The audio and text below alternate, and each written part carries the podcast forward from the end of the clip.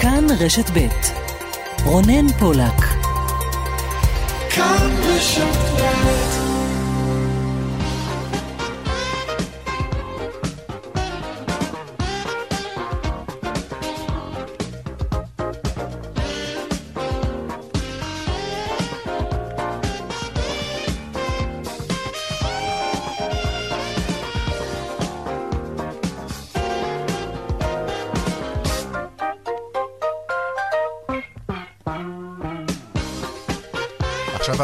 ארבע ועוד ארבע דקות וחצי, צבע הכסף, התוכנית הכלכלית כאן ברשת ב'. שלום לכם ותודה שאתם איתנו. מפיק התוכנית היום הוא אביגל בשור, טכנאי השידור אילן אזולאי. אני רונן פולק, המייל שלנו כסף, כרוכית כאן.org.il. מעתה ועד חמש אנחנו מיד מתחילים.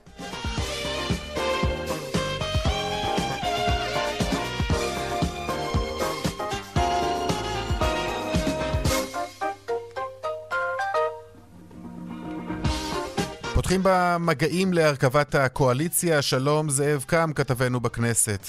שלום רונן, אחר הצהריים טובים. ראש הממשלה, שמחזיק במנדט שהעניק לו הנשיא, הוא כבר החל בסבב פגישות. נכון, תראה, בדרך כלל יש דינמיקה שאומרת שזה מתנקז לסוף, אבל הפעם, בגלל הקושי האמיתי של נתניהו להרכיב ממשלה, הוא לא מחכה אפילו יום אחד. שתי פגישות שהוא כבר עורך אה, עד לשעה זו, הראשונה עם אה, משה גפני, השני עם החצי השני של יהדות התורה עם אה, יעקב אה, ליצמן, גם תהיה פגישה עם דרעי. מחר שתי פגישות חשובות לא פחות, אולי אפילו יותר, עם יושב ראש הציונות הדתית סמוטריץ', ואחר כך בערב עם נפתלי בנט, אולי האגוז הקשה לפיצוח יושב ראש ימינה, וגם אחרי כל זה, זה רק 59. אם כולם מתכנסים, צריך להביא או את רע"מ, וזה סמוטריץ' לא מאפשר, או עריקים, זה קשה מאוד. בקיצור, 28 ימי חריש עמוק, כשאנחנו עדיין לא יודעים אם זה יצליח. לגמרי. טוב, עוד עניין אחד אה, לא פתור, אחרי המופע בכנסת של ארבעה מחברי הרשימה המשותפת אתמול, שסרבו להצהיר אמונים, והיום הם כבר מחפשים דרך בכל זאת אה, להישבע, וצריך לומר, אה, גם זכויותיהם הפרלמנטריות נפגעו בינתיים. נכון, וזה אולי התמריץ הכי משמעותי מבחינתם. מה, לקחו להם את הרכב?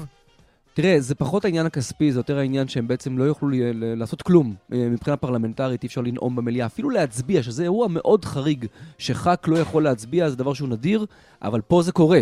כל עוד לא הצהרת אמונים, אתה לא יכול להגיש שאילתות, הצעות חוק, אתה לא יכול לעשות כלום בעצם למעשה, חוץ מלהסתובב במשכן ולהיכנס למליאה כצופה, או משהו בסגנון הזה. אותם ארבעה, אה, אה, עאידה תומא סלימאן, איימן עודה, אה, אה, סמי אבו שחאדה וגם עופר כסיף, היום גם כן לא הצהירו אמונים, אני מניח שביום שני הם יבקשו יפה, מהמם. ואז יסכימו לקבל את ההצהרה שלהם, והמופע הדי ביזיוני הזה יבוא לסיומו, אה, לפחות אה, נכון לרגע זה.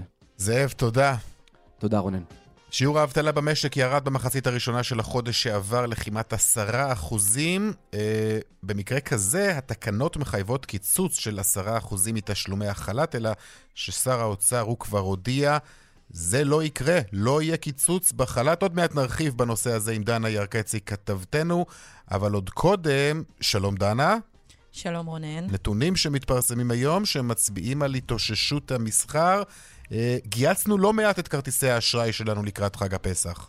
נכון, במהלך יום השבתון בבחירות לכנסת, ובייחוד לקראת חג הפסח, הישראלים גייסו יותר מ-35 מיליארד שקלים. מדובר בזינוק של יותר מ-32 אחוזים לעומת אשתקד.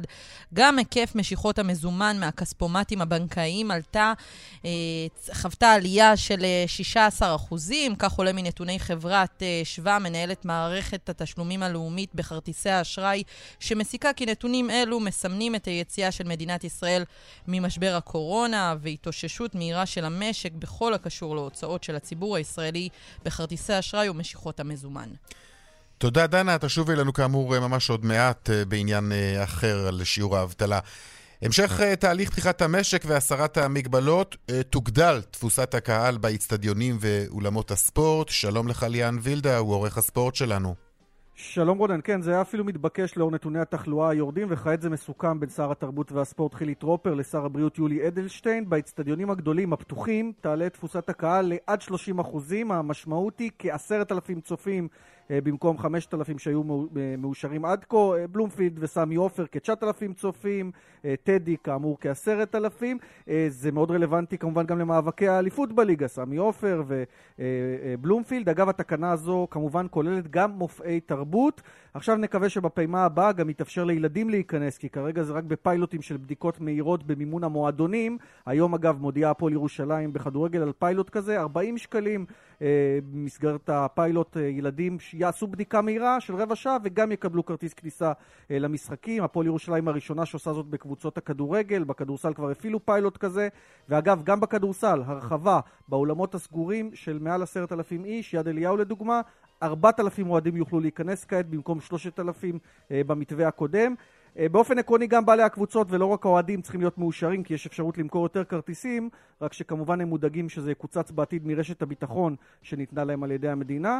בנוסף צריך להגיד שכל המתווה הזה שהצגנו זה עתה צריך לעבור את אישור הקבינט, קבינט הקורונה, לכשיתכנס, כך שעוד לא ברור אם זה כבר יהיה בתוקף במחזור הקרוב. ליאן, תודה. ועוד uh, בצבע הכסף בהמשך, במשרד התיירות מתגבש uh, מתווה שיאפשר כניסה של קבוצות תיירים לארץ. בינתיים, קרב מחירים של ממש בין חברות התעופה על כרטיסי הטיסה לארצות הברית. כמה תעלה לנו טיסה לניו יורק? עוד מעט שרון עידן, אה, כתבנו, יהיה כאן עם המחירים, וגם הדיווח משוקי הכספים כרגיל לקראת אה, סוף התוכנית. צבע הכסף, ערב יום הזיכרון לשואה ולגבורה, את החלק השני של התוכנית אנחנו נקדיש לכמה נושאים הקשורים ליום הזה, נדבר על המאמצים הנמשכים להשבת הרכוש היהודי ממדינות מזרח אירופה, וגם על התשלומים שהושגו עבור מאות ניצולים מההכרה של גרמניה בשנה האחרונה ב-49 גטאות חדשים בבולגריה וברומניה. אנחנו כאן עד חמש אם כן, מיד ממשיכים.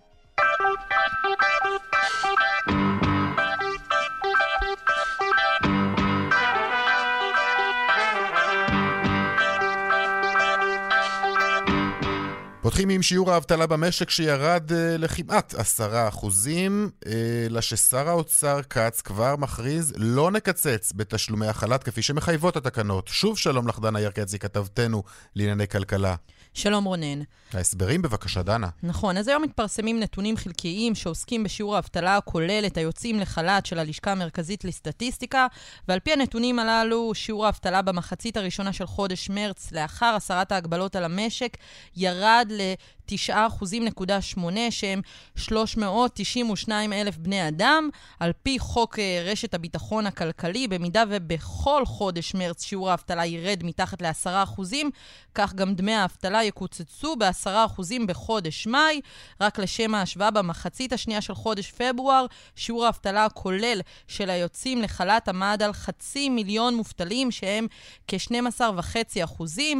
שר האוצר ישראל כץ הגיב לנתונים המציגים מציגים את הירידה בשיעור האבטלה, ואמר כי uh, הם... כי תשלומי החל"ת ימשיכו עד חודש יוני ללא הורדה של 10% בתשלום, ובימים אלו הוא ידון, הוא ובאוצר ידונו בגיבוש מדיניות התעסוקה לאחר חודש יוני. אם כי צריך לומר, נדרשת, נדרשות כאן אה, תקנות חדשות בעצם, נדרש לשנות את התקנות. נכון, כאילו צריך לשים, אה, צריך לשים לב, אנחנו, מדובר פה בממשלת מעבר, ועד שלא יהיה ברור אם באמת תהיה פה אה, ממשלה, או שמדובר פה רק בכלכלת בחירות, אה, צריך לשים לב האם ההצהרות הללו הן ריקות מתוכן, או שבאמת אה, יש בהן אה. איזשהו משהו מעשי. טוב, הדדליין סוף מאי, נכון? 31 במאי. נכון. דנה, תודה. תודה. עכשיו, אה, לענף התעופה, שממשיך לחמם מנועים. בקרוב יוכלו כנראה להיכנס קרובי משפחה מחוסנים לישראל, כך מסתמן. אולי אפילו אה, קבוצות של תיירים. בינתיים גם מתחממת מאוד התחרות על קווי התעופה לאמריקה. שלום לך, כתבנו לענייני תעופה ותיירות שרון עידן. שלום, שלום רונן. עוד רגע נדבר על מלחמת המחירים אה, של הכרטיסים, כרטיסי הטיסה לארה"ב, אבל עוד קודם, ישראל נפתחת לתיירים? תראה, אני, אני לא חושב שאפשר לומר שישראל כבר נפתחת לתיירים, אבל בואו ננסה להבין אולי מה כן אה, צפוי. קודם כל, אה, כותבת שרת התיירות כבר אתמול, וביתר שאת היום, שלמעשה היא מקדמת איזשהו מתווה שייכנס לתוקף כנראה כבר בשבוע הבא. כך השרה פרקש הכהן, שלפי המתווה הזה בעצם קבוצות של תיירים שמגיעים אלינו מחו"ל והם אה, כמובן מחוסנים, בעיקר אה, מדובר על קבוצות מאורגנות, עדיין לא נקרא לזה תיירות ספורדית שכל אחד יכול לקנות כרטיס ולהגיע. כבר מקודמת, אין לנו מועדים על מתי מדובר, אבל סביר מאוד להניח שכמובן מדובר על עונת התיירות הקרובה, הזו שלמעשה כבר החלה ותגיע לשיאה ביוני, יולי, אוגוסט. היא מדברת אה, על העניין הזה, על אותן קבוצות, כשאנחנו מבינים שכבר בשבוע הבא יהיה גם מתווה לתיירים אה, שאמורים להגיע לבד, דבר שיכול מאוד לעזור כמובן גם לבתי המלון, שאני מזכיר לך שחלק עצום מהם, למרות שלמעשה כרגע בישראל ניתן בעצם לנפוש עם תו ירוק וכולי, לא נפתחו, משהו כמו אה, קרוב למחצית, אם אני זוכר נכון את הנתון, ולכן הדבר הזה יכול אולי באמת גם לסייע להם.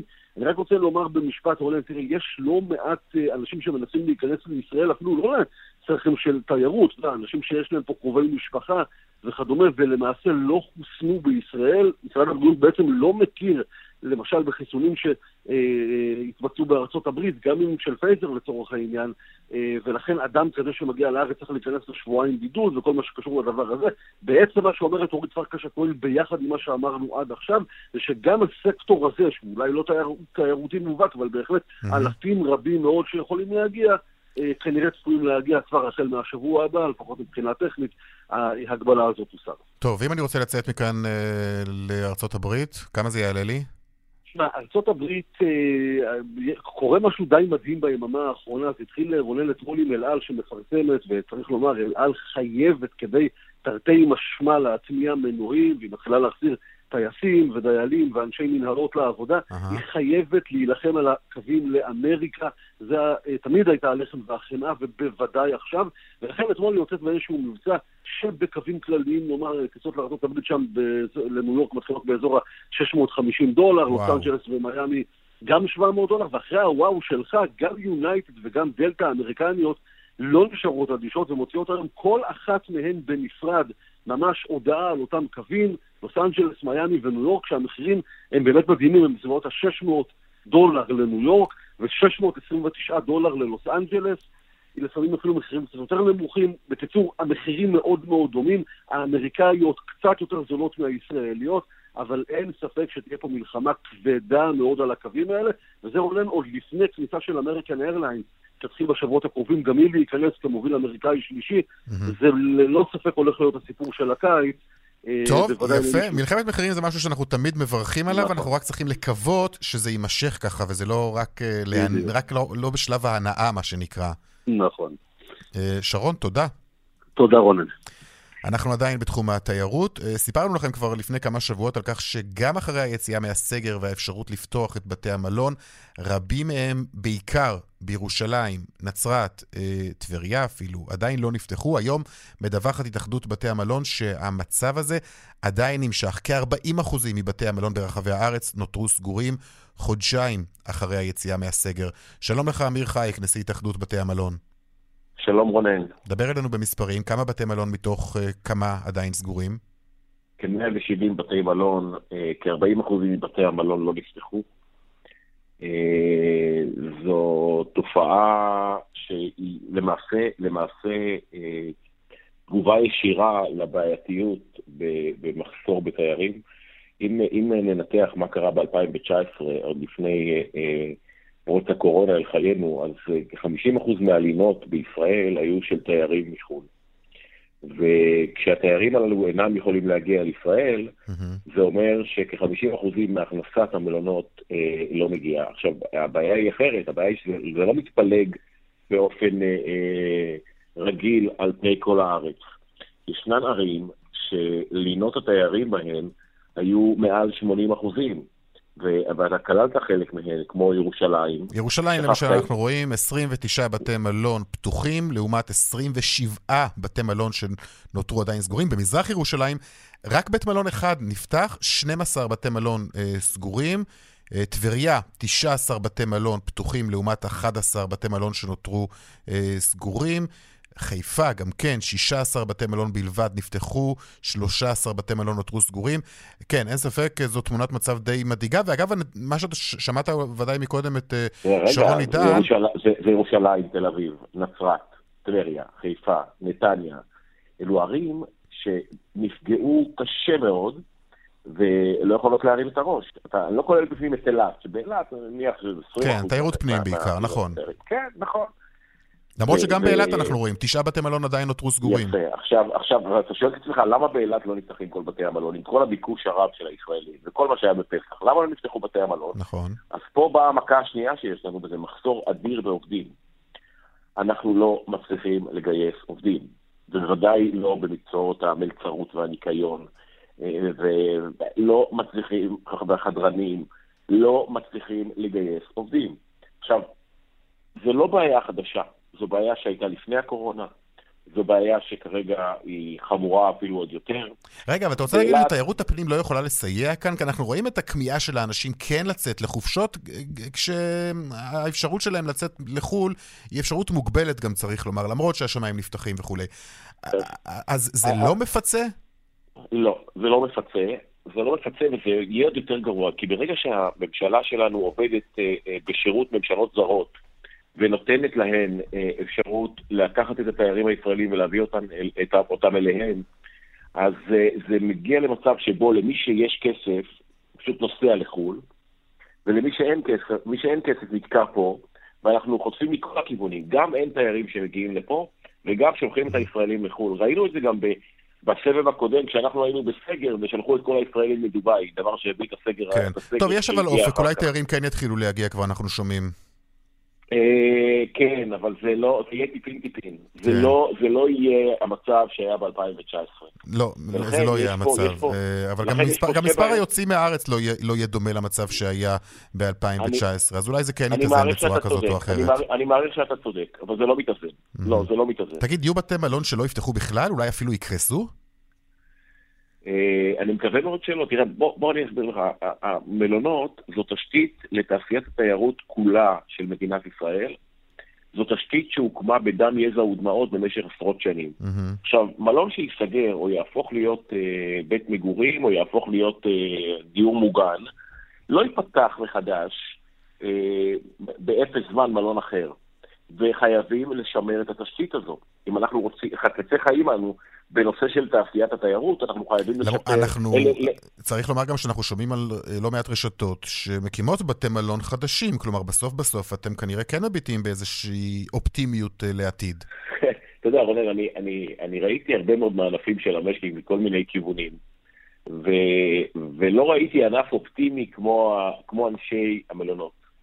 הם אנשים אופטימיים לחלוטין, הם מאמינים כן, אבל שיהיה זה טוב. לא אופטימיות סתם, הם, הם ממש בונים, אנחנו רואים מגדלים אה, אני- קמים, אני- בתי זה- מלון כן, אבל חדשים זה- קמים. זה נובע, זה נובע מאופטימיות, זה נובע מאמונה שהתיירות תתאושש, זה נובע מאמונה מהמם. שהענף המפואר הזה יעמוד שוב על הרגליים. ואתה יודע, ואנחנו לא לבד פה, אנחנו, אנחנו, אנחנו חלק מאקו-סיסטם שלם, שכולל בתוכו את חברות התעופה, וכולל בתוכו את הסוכנים, וכולל בתוכו את חברות השכרת הרכב, ואת מורי הדרך, ועוד ועוד. ואנחנו אנחנו חלק מאקו-סיסטם שרוצה לעמוד על הרגליים, רק זה ייקח זמן. וכשזה כן. לוקח, כרגע זה לוקח זמן, וכרגע אנחנו, אנחנו נאנקים תחת העניין הזה שאין תיירים מחו"ל, ומצד שני, אין עובדים. עכשיו, כן. לגבי העובדים, תראה, אנחנו, היה לנו סיכום, היה, הייתה החלטת ממשלה והיה הסכם ממשלת הפיליפינים להביא לפה בשתי מנות עד אלפיים, אלפיים עובדים מהפיליפינים, שתי מנות של אלף עובדים. זה נעצר עם פרוץ הקורונה, אנחנו רוצים וחייבים לחדש את זה מיד. היה בעבר הסדר עם ירדן, שהגיעו לפה אלפיים עובדים מירדן לעבוד באילת. היום אנחנו נמצאים עם 600 עובדים מהם שנמצאים היום באילת, ומאוד מאוד עוזרים כן. לנו. טוב, דרושים עובדים, זה. זה ללא ספק אה, נושא כאוב שאנחנו עוסקים בו גם הרבה. אם כי פסח, צריך לומר, היה בהחלט אה, חג טוב, וגם הקיץ אה, צפוי להיות טוב, עם לא מעט תוכניות חיסכון ששברנו כדי לעשות את החג אצלכם בבתי המלון, גם צריך לומר. כן, נכון. אתה יודע, כמו שיש יוקר מחיה לך ולי, יש גם יוקר מחיה לעסקים בישראל. קשה מאוד לפעול בתוך, בתוך הסד הזה שהממשלה שלנו שמה עלינו. אה, אם אלו, אה, אם זה קשור רגע, לארנונה, זו ואם הסיבה בעצם שאתם. מעלים מחירים ב- ב- בתקופות כאלו? לא, שאתה אומר, הסיבה שאתה, ב- שאתה ב- אומר בוא, בתקופות- אתה, בוא אתה תשלם על, ה, על כל המחדלים שיש פה? ועל ההפסדים שהיו לנו חלילה, בשנה לא, האחרונה? לא, חס וחלילה. אנחנו, תראה, בסוף מחיר נגזר מעלויות. ועוד דבר שהוא מאוד מאוד חשוב, מביקוש והיצע. זאת אומרת, היום העובדה היא, העובדה ש-170 מלונות סגורים מפעילה לחץ גדול מאוד על. הביקוש. וכשזה מפעיל לחץ גדול מאוד על הביקוש וההיצע נמוך, המחירים עולים. ובעיקר בתקופת חגים, אין מה לעשות, רונן, זו כלכלה פשוטה. אתה, אתה מבין את זה טוב כמוני. בהחלט, אוקיי, אה, הדברים ברורים. אה, אמיר חייק, נשיא התאחדות בתי המלון, תודה רבה ובהצלחה. תודה לך, תודה לך, יום טוב. חברת פייסבוק הסירה מן הרשת החברתית אה, גוף איראני שהתחזה למחאת הדגלים השחורים ופרסם הודעות כוזבות. שלום לך, אורן אהרוני כתבנו. שלום רונן. אתה חשפת את הפרשה הזאת, למעשה דיווחת על כך כבר לפני כחודש, שהגוף האיראני הזה התחזה לתנועת המחאה, גם באינסטגרם וגם בטלגרם, מה היה שם? נכון, האמת היא שאנחנו לא ידענו מי עומד מאחורי הדבר הזה. היו כמה השערות, כמה הסברות, לא ממש ידעו מי עומד מאחורי הדבר הזה, אבל ארגון שנקרא פייק ריפורטר, mm-hmm. אה, שעובד מכאן מישראל ובודק אה, אה, כל מיני אירועים כאלה ברשת, ניסה לעקוב אחרי התופעה הזאת של איזשהו גוף או מישהו שמנסה להתחזות לפעילים בתוך מחאת הדגלים השחורים. הם פתחו אתר אינטרנט בשם ביבי מובמנטס, הם פתחו דפי אינסטגרם וטלגרם ופייסבוק, ושם הם התחילו ליצור קשר באופן אישי עם uh, מפגינים ממחאת הדגלים השחורים, ביקשו מהם פרטים על ההפגנות, ביקשו מהם תמונות, ביקשו מהם, אה, ממש שוחחו איתם אה, מה צריך לעשות, הרבה פעמים הכניסו גם כל מיני פייק ניוז של כל מיני אה, אירועים שצריך לעשות, או לדחוף אותם או להתסיס אותם, ובאמת לא ידעו מי עומד מאחורי זה. ארגון מחאת הדגלים השחורים ופייק ריפורטר פנו למשטרה, ניסו לבדוק מי, מי עומד מאחורי הדבר הזה, והיום מה שקרה זה שפייסבוק מפרסמת דוח שבו נאמר שמי שעומד מאחורי הדבר הזה, המקור לפחות של הפרסומים האלה בפייסבוק, הוא אה, גורם איראני, זה מגיע מתוך איראן, אה, והם הסירו את הדפים האלה. אנחנו יודעים שבתוך הדפים האלה הם ניסו גם... אה, הם הרבה פעמים ניסו uh, ככה להתסיס את הקבוצה הזאת אחד נגד השני, או, או דרך כל מיני uh, דברים שלא קשורים, שלאו דווקא קשורים למחאה uh, אה, של הדגלים השחורים, כמו לדוגמה ניסו mm-hmm. לדחוף אותם לאלימות כלפי שוטרים, משהו שלא קשור בכלל למחאה, ועוד כל מיני דברים כאלה, ו, וזה מאוד מאוד הטריד את, ה, את אנשי המחאה, גם במובן שמישהו מנסה להתחזות וגם במובן שמישהו מנסה ככה אה, ליצור אה, פעולות אה, לא לגיטימיות. מאוד הטריד אותם, הם פנו אה, בחקיר... לחקור את הדבר הזה בעצם, ו- והיום אה, פייסבוק בעצם מגלה שמי שעומד מאחורי הדבר הזה זה גורמים ב- באיראן. מעניין. אורן אהרוני, תודה רבה לך. תודה. נדל"ן עכשיו, או ליתר דיוק אה, מחזור משכנתאות. אתם זוכרים את ההנחיה החדשה של הפיקוח על הבנקים, בנק ישראל, שבעצם הנחיה שמאפשרת לנוטלי משכנתאות למחזר את ההלוואות ללא הגבלת אה, רכיב הפריים, שהוא כידוע החלק הזול במסלול המשכנתה. מכל מקום, היום אה, בהתאחדות יועצי המשכנתאות מתריעים מפני חברות שעלולות לרמות את הלקוחות. שלום לך, ברוך פיירשטיין, מהתאחדות יועצי המשכנתאות. שלום. תסביר לנו כן. בבקשה למה הכוונה, איך, אה, איך, איך יכול לקרות דבר כזה? הלו? אתה שומע אותנו, ברוך פיירשטיין? עכשיו שומע, כן. כן, שלום לך שוב. אני מנסה להבין איך זה עובד, מה, מה זה, על איזה רמאויות אתם מדברים, מי פונה אנחנו... אלינו, איך פונים אלינו, איפה אנחנו מוצאים את זה, איך אנחנו מונעים את זה? אז, אז כן, אנחנו עכשיו כרגע נמצאים בתקופת מחזורים, השינוי שבנק ישראל עשה פתח את השוק. לגמרי. ואנחנו כבר רואים הרבה פרסומות של הרבה חברות חדשות, ישנות, שיוצאות עם קמפיין, קמפיינים שיווקיים למחזר את המשכנתה. אפשר לחסוך כסף, כן, בהחלט אפשר לחסוך, ו... ועם ישראל בא ובאמת עושה את המחזורים האלה, אנחנו רואים גם בבנקים אה, לחץ עצום, זאת אומרת יש הרבה, הרבה עומס של פניות, עם ישראל באמת נוהר במחזורים, ולנו חשוב באמת להדגיש לאנשים, להבין מראש למה הם נכנסים, וכמובן לא לשלם סתם. כשאנחנו מדברים על, אה, על אה, עושק, אנחנו לא מדברים דווקא על אה, מצב שבו מישהו מגיע ולוקח וגונב כסף, לפעמים זה יכול פשוט להיות בעצם בעובדה שהוא עושה לו עבודה לא טובה, ועוד גובה ממנו שכר טרחה. אנחנו קיבלנו תלונות על כל מיני יועצים או חברות חדשות למיניהם ש, שפתאום פתחו את שעריהם וגובים מאנשים כסף סכום מהחיסכון. עכשיו חיסכון זה לא דבר מוגדר, אף אחד לא יודע מה חיסכון באמת, זה הכל השערות כלכליות, נכונות, יכול להיות, mm. יכול להיות יותר נכון, יכול להיות פחות נכון, אבל אף אחד לא יודע האם אוקיי, באמת, כמה באמת החיסכון, בוודאי-. בוודאי שלא לגבות שגבייה של שכר טרחה בהתאם לחיסכון הוא נורמה לא מקובלת. אז אם אתם, אם לקוח נתקל ביועץ שדורש ממנו אחוז מהחיסכון, כבר העצה שלנו שיברח משם. אוקיי, זו נורה אדומה אחת. מה עוד אה, יכול לעורר את החשד שלנו? אה, שכר טרחה גבוה, שהוא לא, לא תואם לשוק. אם, אם אנחנו מדברים על מחזורי משכנתה, שהוא הוא לקוח סטנדרטי, לא לקוח בעייתי, לא מישהו שהיה מוגבל, לקוח שהיה מוגבל, לא הייתי ממליץ לו לרוץ למחזר כרגע, אבל לקוח סטנדרטי רגיל שרק רוצה מחזור כדי לחסוך קצת כסף, אין סיבה שישלם שכר טרחה שיותר מכמה אלפי שקלים. אם הוא רואה שמבקשים ממנו שכר טרחה שהוא משמעותי גבוה, אז שיבדוק את עצמו. מהמם. אנחנו היינו בכלל ממליצים, לצערנו שוק הייעוץ, ייעוץ משכנתאות הוא שוק שהוא ללא פיקוח, וכל אחד יכול להחליט על עצמו כיועץ משכנתאות. אז, אז, אז חשוב לבדוק קצת יותר. ממש כל. אחד יכול לבוא, להציג את עצמו כיועץ משכנתאות ולעשות איתך חוזה וללכת לבנק ו- ולמחזר עבורך את המשכנתה? נכון, נכון. לצערנו בנק ישראל עד היום מסרב לפקח על אה, תחום יועצי המשכנתאות, למרות פניות חוזרות ונשנות שלנו. שזה די מדהים, אני חייב לומר, ההלוואה הכי גדולה שאנחנו ניקח במהלך חיינו, והתחום הזה הוא תחום שהוא לא מפוקח. אה, בהחלט, אה, בהחלט מדהים. אה, ומצד שני, ותסלח לי שאני שואל את זה אה, ככה, אבל גם אתם בהתאחדות יועצי המשכנתאות עוסקים בסוג של תיווך. כלומר, גם לכם יש עניין לגזור קופון על כל הלוואה שאתם פועלים כדי למחזר עבור הלקוח. אז מה. בוודאי, בוודאי, אבל, אבל זה, בדיוק, זה בדיוק העניין, שיועצי משכנתאות, לפחות בהתאחדות, עוברים מבחן, עוברים השתלמויות, מהמם. אה, מתמקצעים, כמו שאומרים, ובסופו של דבר הם שלוחי הלקוח, והם צריכים לפעול לטובת הלקוח. ואם אני אגיד לך, אקח אותך להצעה הבאה, שבעצם אתם הולכים להיות משכנתאות, תבררו עליו, תבדקו אותו, תבררו, תקבלו המלצות מחברים, ממכרים, כי בסופו של דבר, האמת היום אם- אפשר פשוט לעשות גוגל על כל, על כל חברה כמעט, על נכון, כל אה, גם, אדם. גם נכון, אבל, אבל צריך לשים לב, לא, יש לא, הרבה כן. חברות שלא תראו גוגל עליהן. למה? כי זה חברות חדשות, או חברות שמשנות שמות. יש גם את זה, גם נתקלנו בכל מיני חברות שפשוט מחליפות שמות אחרי כל סבב כזה. אז גם לזה חשוב, חשוב מאוד לשים לב.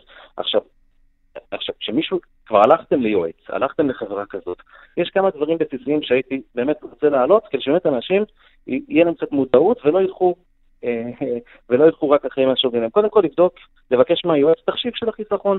אתה אומר שאני הולך לחסוך 100,000 שקל, תראה לי את התחשיב, כמה אני חוסך, מאיזה מסלול אני עובר, לאיזה מסלול אני עובר, לנסות קצת להבין את מהות המחזור, ולבדוק מתי אני מכסה את עלויות המחזור. למחזור יש עלויות, יש עמלות פירעון מוקדם, אוקיי? זה לא נעלם. ההלוואה גודלת בעמלת הפירעון המוקדם. אז אני אישית ראיתי מקרים של מחזורים, שאנשים יתחילו לחסוך את הכסף שלהם אחרי עשור.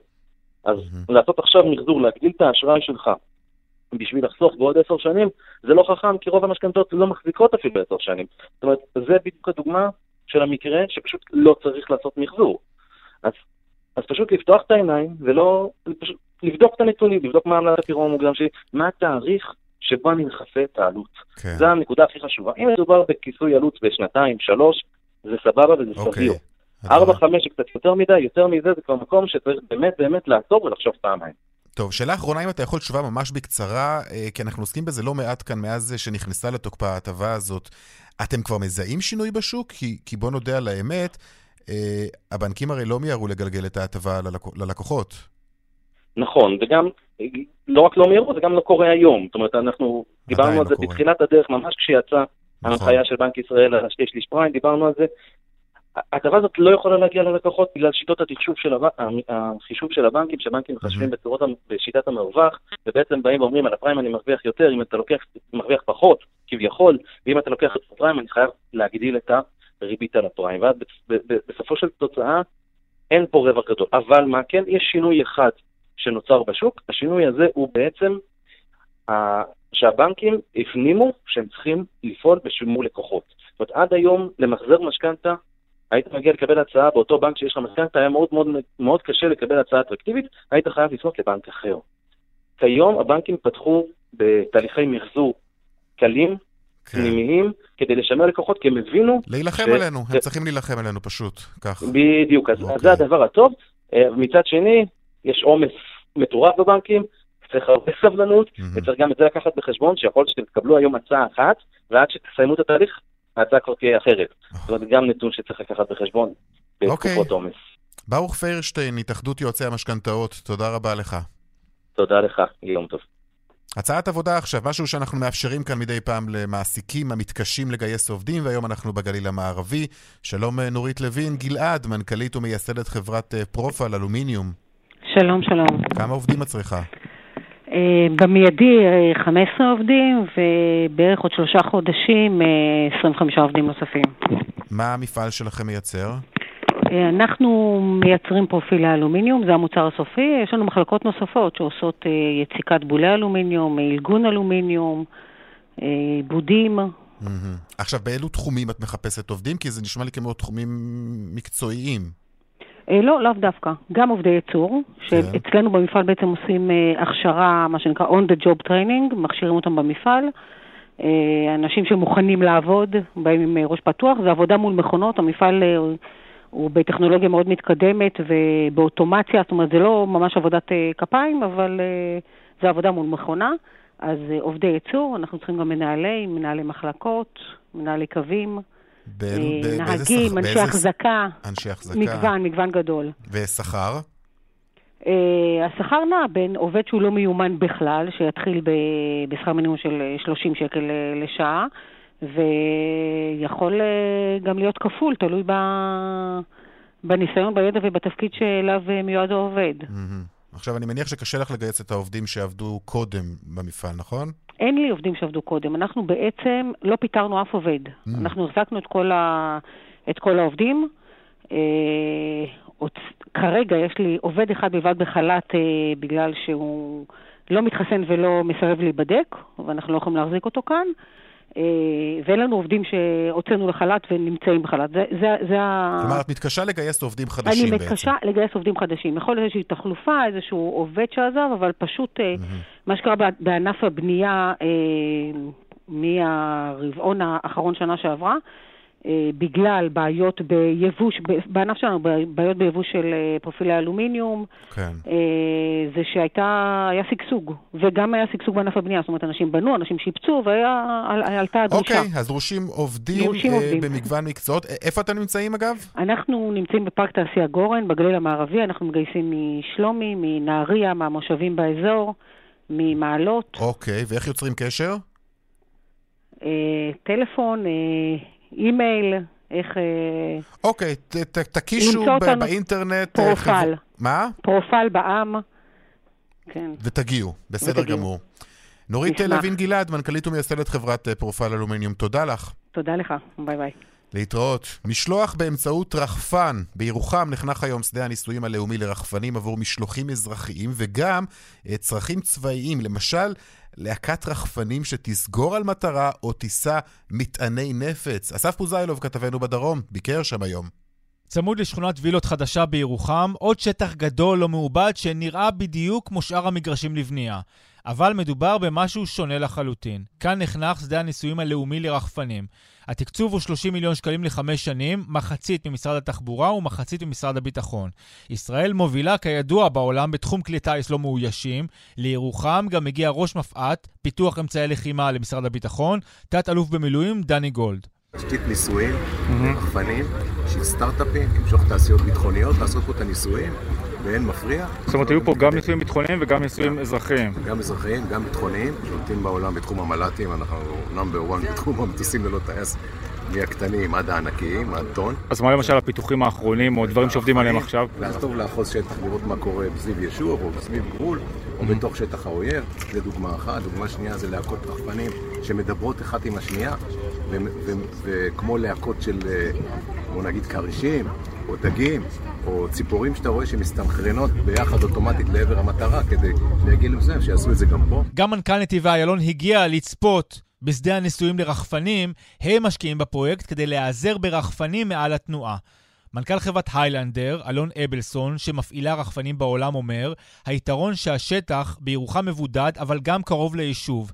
יש בתחום האזרחי פוטנציאל אדיר למשלוחים. מאז תחילת היסטוריית התעופה, עד לפני ארבע שנים היו בארצות הברית כולה 300 אלף כלי טיס לא מאוישים. בארבע השנים האחרונות בלבד יש באמריקה מיליון וחצי, והמספרים צפויים לקפוץ בכפולות. בעולם, בעיקר בעולמות של משלוחים, אה, החל ממשלוחים של פיצה, איפה? איפה אתם עושים את זה בארץ? אנחנו עושים פעילים בחדרה ובקיסריה ובאתרים שבעצם המועצה והעיר מאפשרת לנו לשלח ולהעביר דברים, אבל גם בבתי חולים. זאת אומרת, גם ביכולת להעביר תרופות. איפה? ו... אנחנו מתחילים פרויקט בשיבא, בתל השומר. ומה תעבירו שם?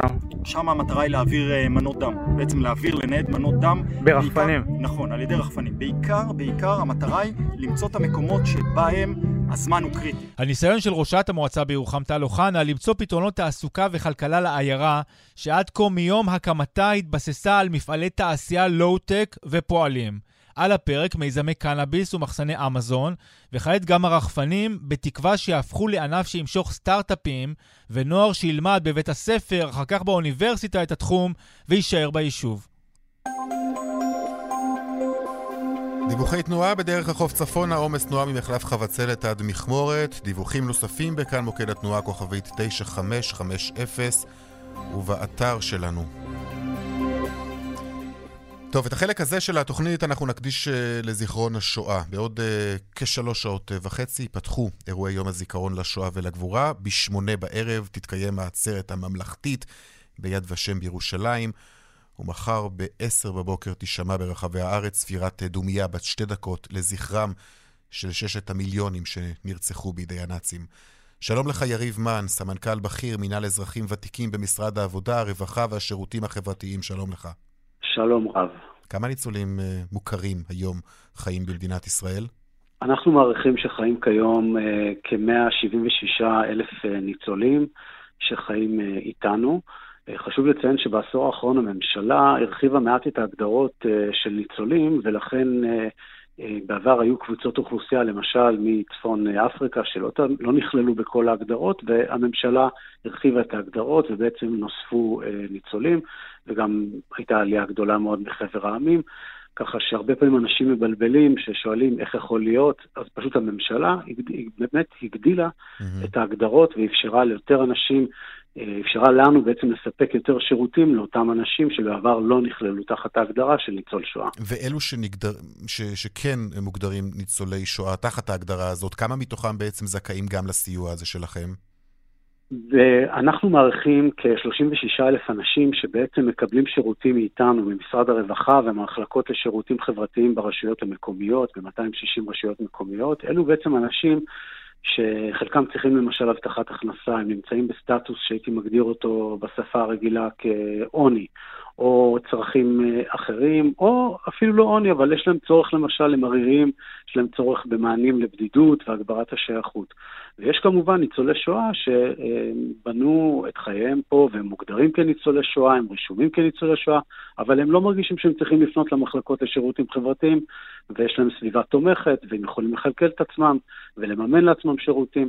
ולכן יש, אה, לא תמיד, המספר הוא יותר גדול של הניצולים מהמספר שמקבלים באמת אה, שירותים. כשהקריטריונים לסיוע, אה, מה הם הקריטריונים האלו, ובכלל, כמה, כמה עומד התקציב שלכם? אנחנו מדי שנה, והתקציב הזה יש לציין שהוא עולה, כי אני חייב להגיד שמשרד האוצר מבין את הצורך, וכמו שאמרתי, בעשור האחרון התקבלו החלטות ממשלה שבאמת גם הרחיבו את, את את אה, היקף הניצולים ואת ההגדרות, אבל גם הרחיבו את התקציב. ב-2017 התקבלה החלטת ממשלה מאוד משמעותית שבעטייה אה, אנחנו הגדלנו את התקציב במשרד ל-80 מיליון שקלים כל שנה שמיועדים רק לניצולי שואה, וחשוב לציין פה שניצולי שואה הם קבוצת אוכלוסייה בתוך מכלול האזרחים הוותיקים שבו אנחנו מטפלים, שמקב... שבעצם לא נדרשים אה, להשתתפות בשירותים שהם מקבלים לעומת אני אתן דוגמה, אזרחים ותיקים אחרים. כלומר, גם הרשויות המקומיות, אתה בוודאי יודע שבעצם שירותי רווחה ניתנים בצורה של מאצ'ינג, בתקציב תואם, 75% משרד הרווחה, 25% הרשות המקומית.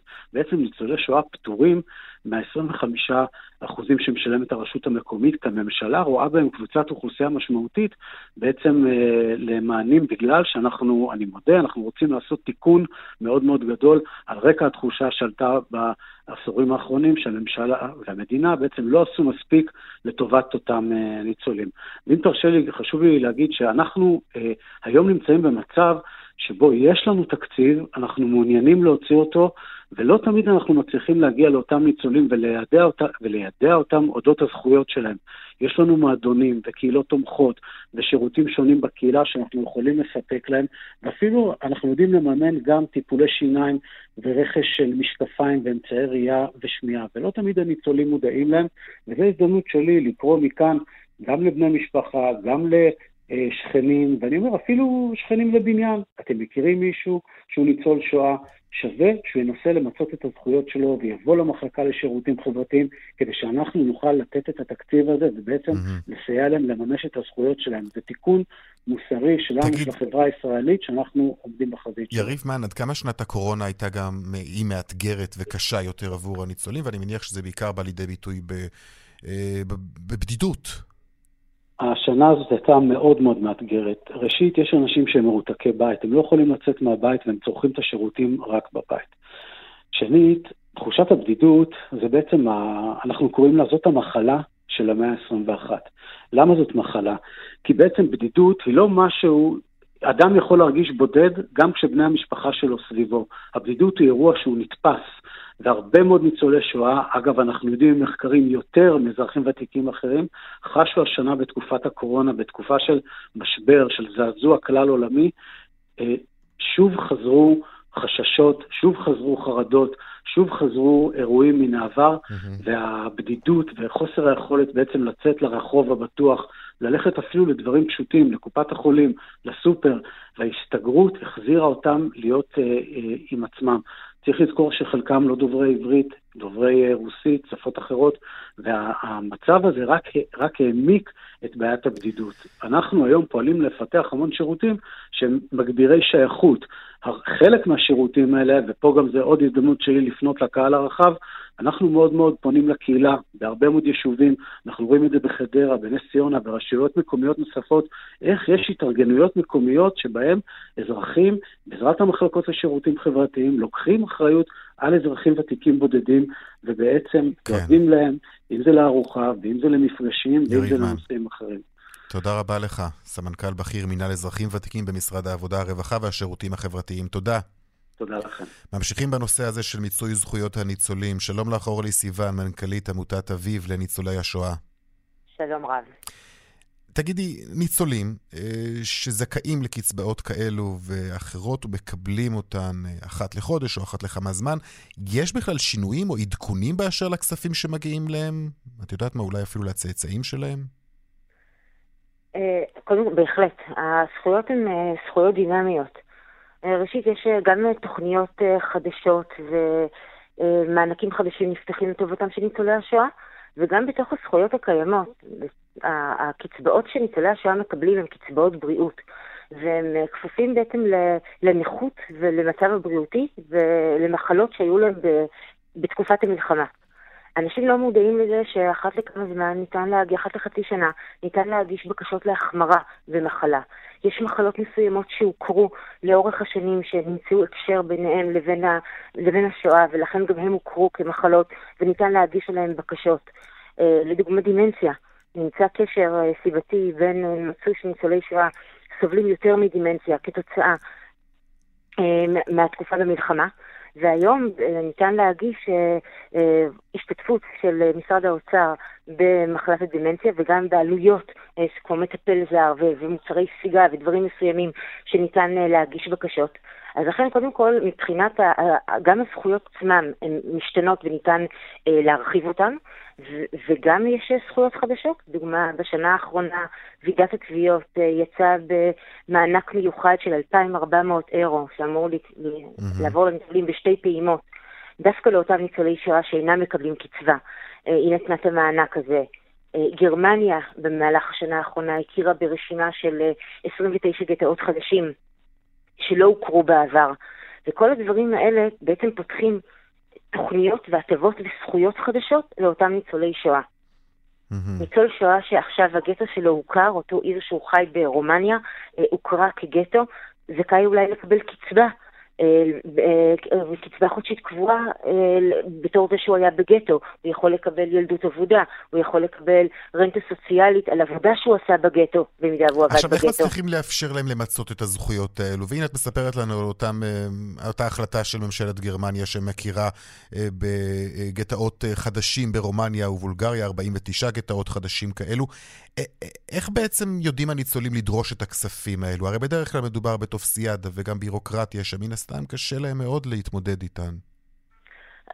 קודם כל, זה, זה, זה בהחלט הסיבה שאנחנו יודעים היום שלמעלה מ-50% מניצולי השואה אינם ממצים זכויות ולא מקבלים את כל הזכויות שמגיעות להם. 50%. זה באמת מאוד, למעלה, לפחות מהנתונים שיש לנו בעמותה, למעלה מ-50% מהפונים אלינו, יש לנו הטבות כספיות להציע להם. כספיות, הטבות שהם לא ידעו עליהן בעבר. ובאמת זה מורכב, אפילו בני משפחה צעירים יותר אומרים לנו שההליכים הם הליכים בירוקרטיים לא פשוטים. בוודאי כאשר התביעות... אז הנה, את יודעת מה, הפנייה הזאת בעיקר צריכה להיות לבני המשפחה הצי... הצעירים יותר, אלו ששומעים אותך עכשיו וגם רוצים לסייע ו... ו... בשם אותם ניצולים נכון. ובני משפחתם, שלא לא יודעים ופחות מודעים. בואי תספרי לנו על הדרכים ליצירת קשר איתכם. אז ראשית, קודם כל לעמותה יש קו סיוע טלפוני, הקו הוא כוכבית 5711. בעמותה עובדים עורכי דין, יועצי זכויות שמומחים בתחום זכויות ניצולי שואה ונותנים סיוע במכלול הזכויות גם בארץ וגם בחו"ל. ואנחנו עוזרים לניצולי השואה לאורך כל התהליך, זה לא רק ייעוץ, זה ממש ללוות, לכתוב איתם את הטופס עד רמת שליחת, ה... שליחת המעטפה בדואר, באמת בשביל להטיל מינימום אחריות על הניצול.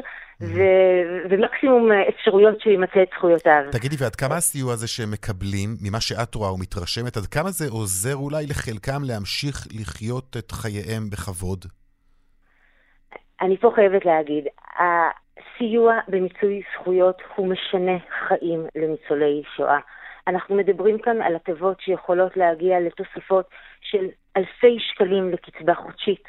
ניצול שואה שהיה רגיל לקבל קצבה על סך של 3,000 שקל, בעזרת סיוע נכון במיצוי זכויות יכול לקבל קצבה של 6,000 ו-7,000 שקל ואף יותר, וזה סכום שמגיע לו כל חודש.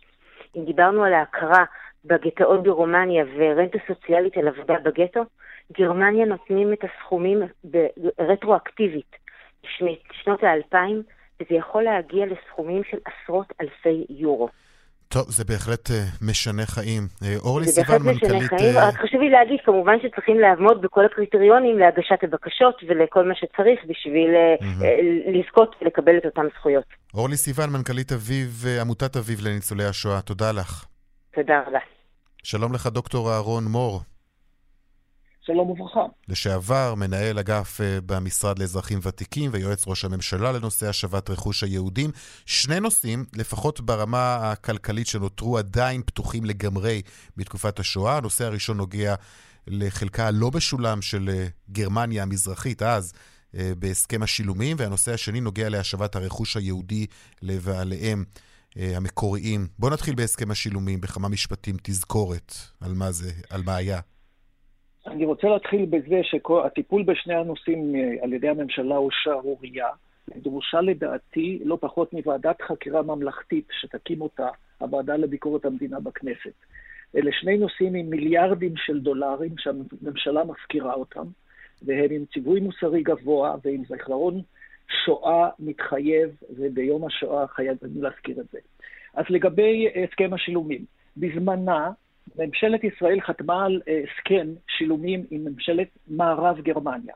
וממשלת מערב גרמניה אמרה, אנחנו לא, משלם, לא נשלם בגין מזרח גרמניה. מזרח גרמניה שהייתה קומוניסטית תחת שלטון ברית המועצות, וגרמניה המערבית היא לא הייתה מוכנה לשלם עבור, עבור השכנה. בדיוק. ואז הגיע, הגיעו להסכם שגרמניה המערבית תשלם שני שליש, ואת השליש, שאנחנו קוראים לו השליש החסר, ישראל תתבע ישירות מזרח גרמניה. אז היה מדובר על כ-400 מיליון דולר, שהפכו היום ל-17 מיליארד דולר. עכשיו, ישראל פנתה לגרמניה המזרחית וגם לברית המועצות בזמנה, לא יצא מזה שום דבר, והנושא הזה נשאר פתוח באוויר עד היום הזה.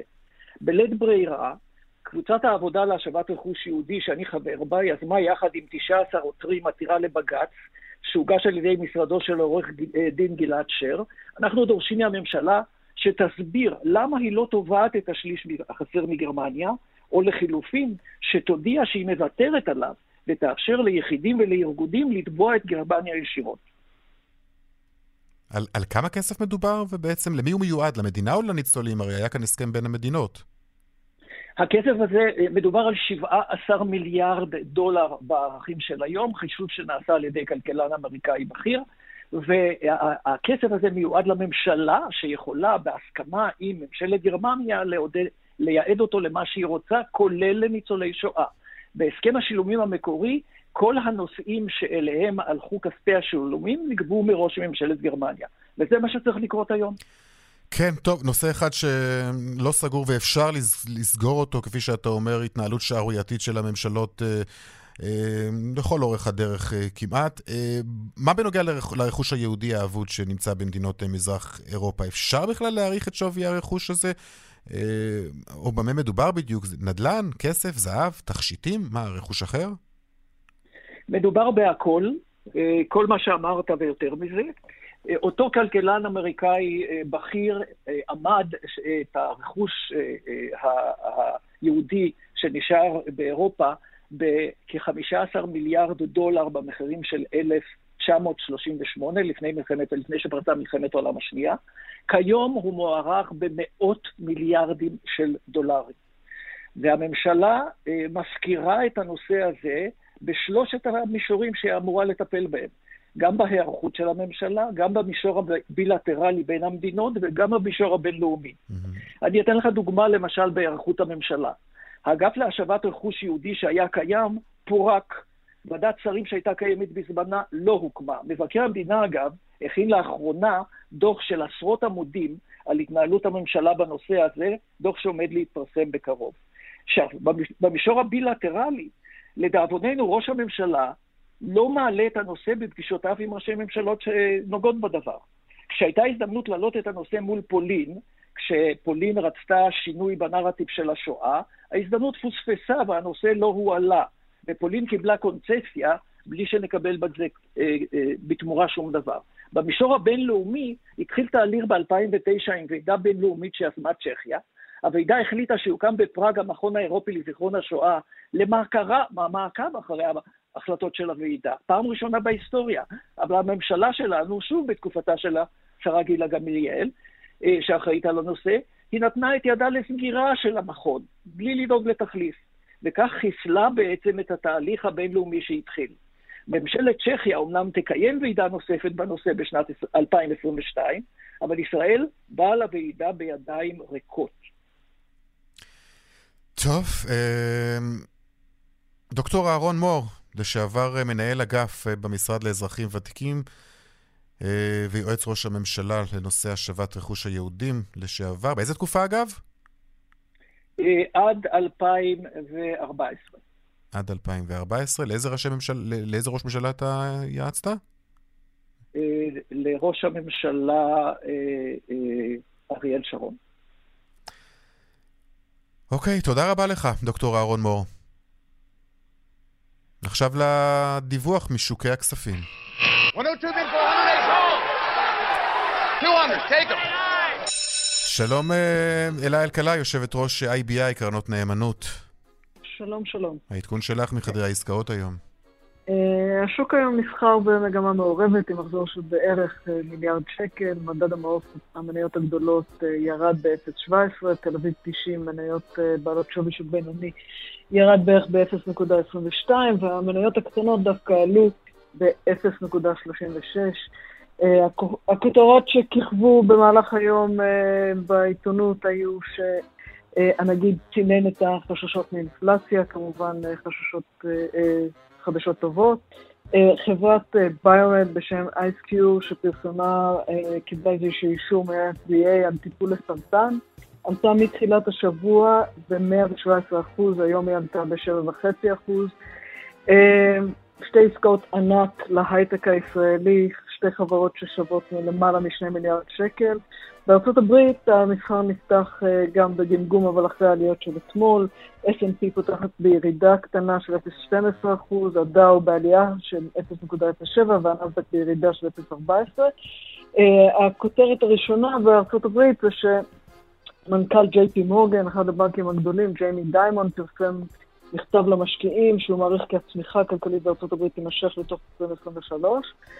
אה, וכותרת נוספת זה שהכלכלן הראשי של קרן המטבע הבינלאומית פרסם שהקרן תומכת במדיניות מיסוי גלובלית אה, עם מס חברות מינימלי, אה, שזה כמובן חשוב לכולנו. כן. באירופה היורוסטוקס 600 ירד ב-0.30, הדף בגרמניה ב-0.14, הדולר נסחר בשער של 3.29, אה, והיורו שקל ברמה של 3 שקלים ו-92 אגורות. אלה אלקלעי, יושבת ראש אה, IBI קרנות נאמנות, תודה לך. יום טוב, ביי. עד כאן, צבע הכסף, מהדורת יום רביעי. תודה לצוות שלנו, הפיק את התוכנית היום אביגל בסור, טכנאי השידור אילן אזולאי, סייע בהכנה שמעון דוקרקר, חגית אלחייני על דיווחי התנועה. המייל שלנו, כסף, כרוכית kan.org.il. חפשו אותנו גם בטוויטר, יאיר ויינרב או רונן פולק, מיד אחרינו שלי יחימוביץ' ויגאל גואטה. תודה לכם על ההאזנה, להתראות.